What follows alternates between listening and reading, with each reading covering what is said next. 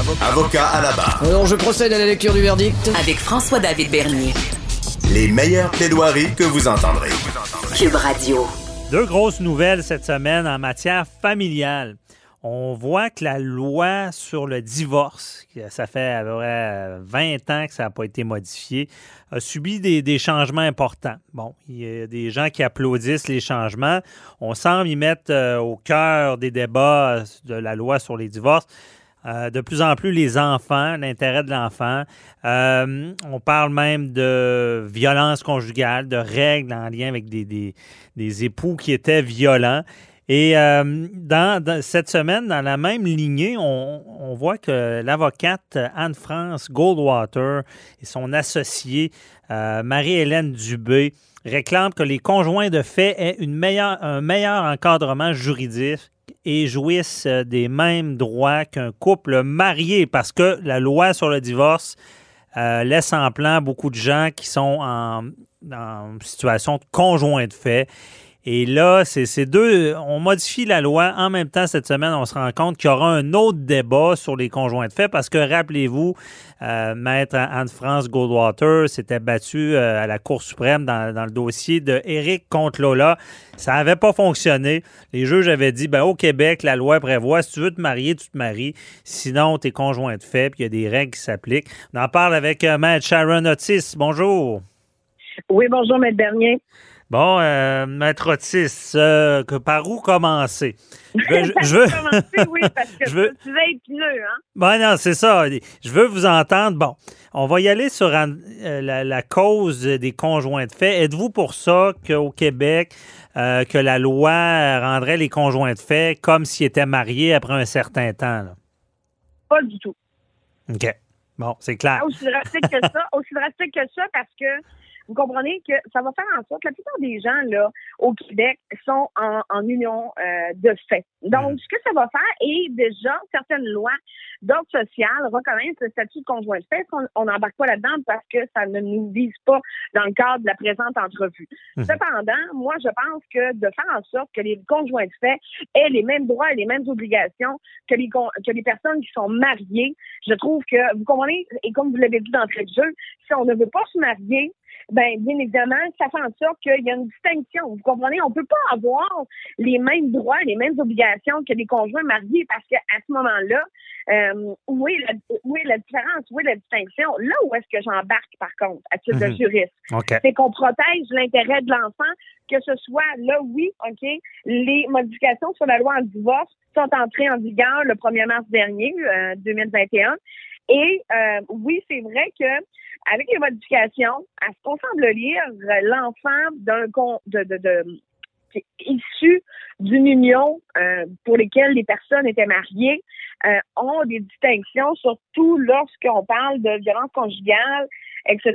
Sauf Mhm. que faut pas oublier une chose. Euh, Il y a le volet fédéral, c'est-à-dire la loi sur le divorce pour les couples mariés, et il y a l'aspect aussi provincial qui est pour les conjoints de les personnes qui sont non mariées ou les couples qui sont mariés mais déc- décident de ne pas se divorcer.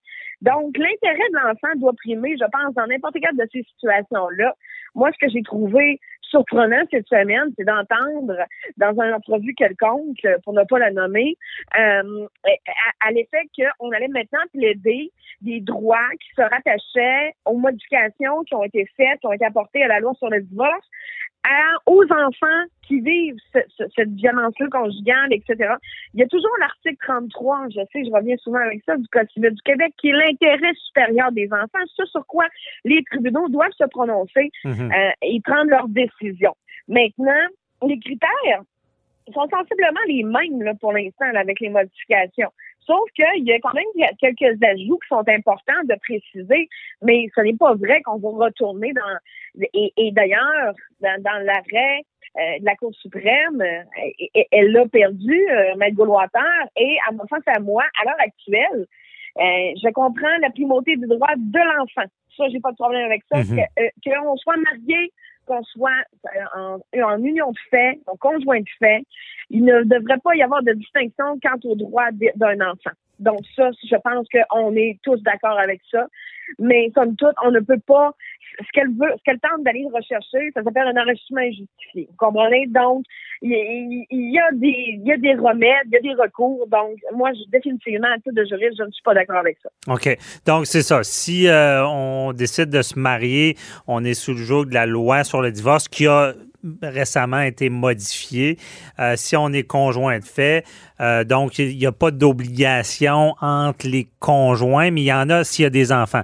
Expliquez-nous un peu. Euh, si on est marié, on se divorce, on est en quelque sorte responsable de l'autre conjoint, plus qu'un conjoint de Ben, fait?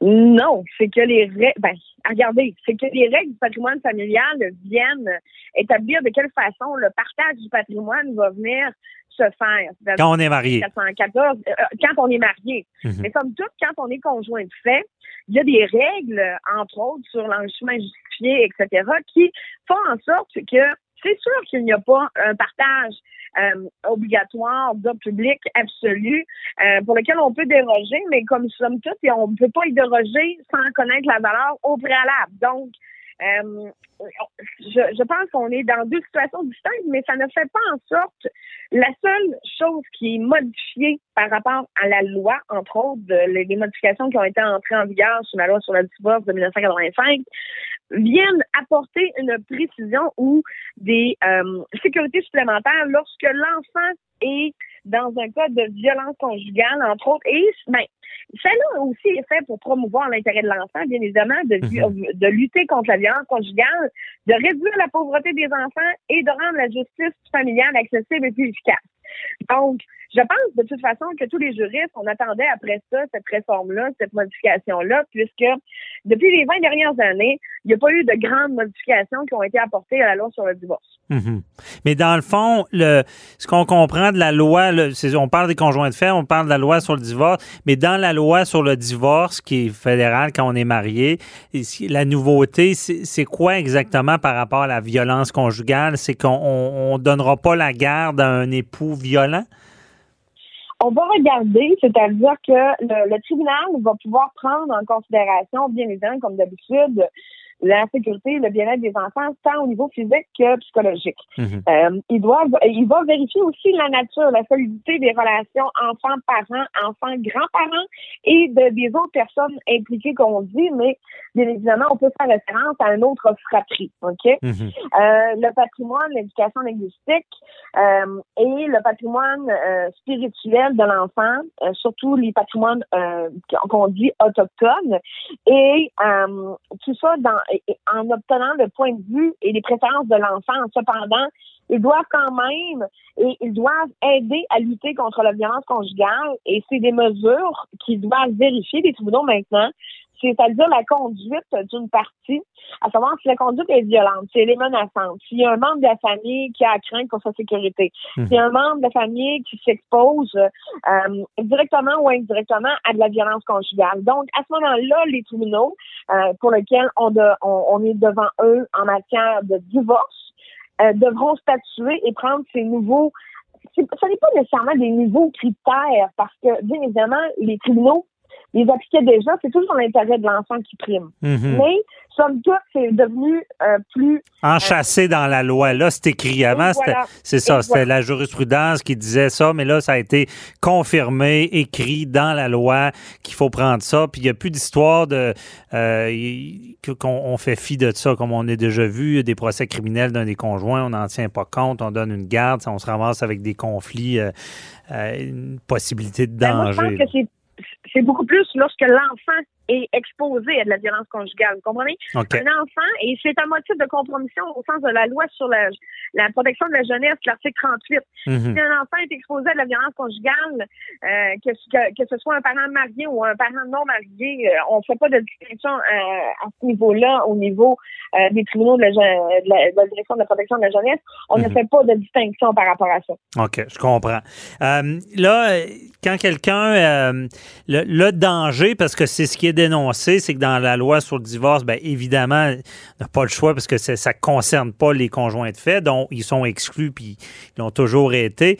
Euh, les maîtres Otis, quelqu'un euh, qui nous écoute, un auditeur, auditrice, là, euh, qui est conjoint de fait, il y a moyen quand même, même si on n'est pas marié, de se protéger économiquement parlant, de prévoir si on a une maison, le conjoint avait une maison, il y a des biens, il y a des enfants, il y a moyen, malgré qu'on ne se marie pas, de prévoir des contrats là, dans ce domaine-là. là? Mais, mais tout se prévoit, vous comprenez? Tout, tout, tout est à prévoir. On ne peut pas, par contre, euh, parce que à moins que ce soit de l'ordre public absolu, mais on peut tout prévoir. Il s'agit de savoir euh, de quelle façon on va le faire. On va, on va regarder Bon, de quelle façon la, la maison, euh, qui est le propriétaire? Est-ce que l'hypothèque est l'hypothèque conventionnelle est-ce qu'elle est aux deux noms? Est-ce qu'ils sont 50-50? Est-ce qu'il y a une clause de rachat, de préférence, etc.?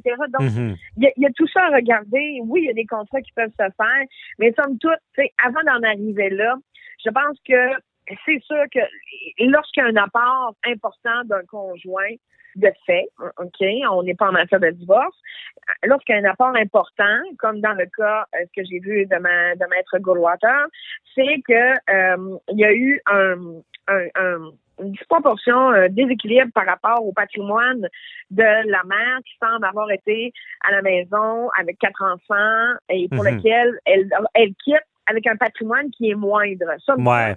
mais cependant, son apport a permis à monsieur peut-être de faire des heures supplémentaires, peut-être d'aller chercher d'autres argent. Vous comprenez que sans l'apport... C'est ça, on, on veut pas quelqu'un qui se fait avoir.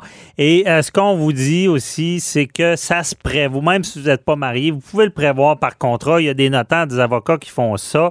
Et c'est pas parce que vous parlez de ça avec votre conjoint qui vous aime pas ou qu'elle vous aime pas. Il faut enlever ça de notre tête. Souvent, c'est le cas. Les gens se disent on est en amour, on veut pas parler de ça. C'est pas vrai. Faites écouter l'entrevue, euh, cette entrevue-là à votre conjoint. C'est correct d'en parler, de prendre des mesures. Ça évite à la fin cette disproportion-là. D'un, excusez l'expression, il s'est fait avoir parce qu'il était en amour, puis il n'a rien vu aller, il a tout mis les biens au, nom de l'autre, puis il n'a a pas de droit en tant que conjoint fait, comme s'il était marié.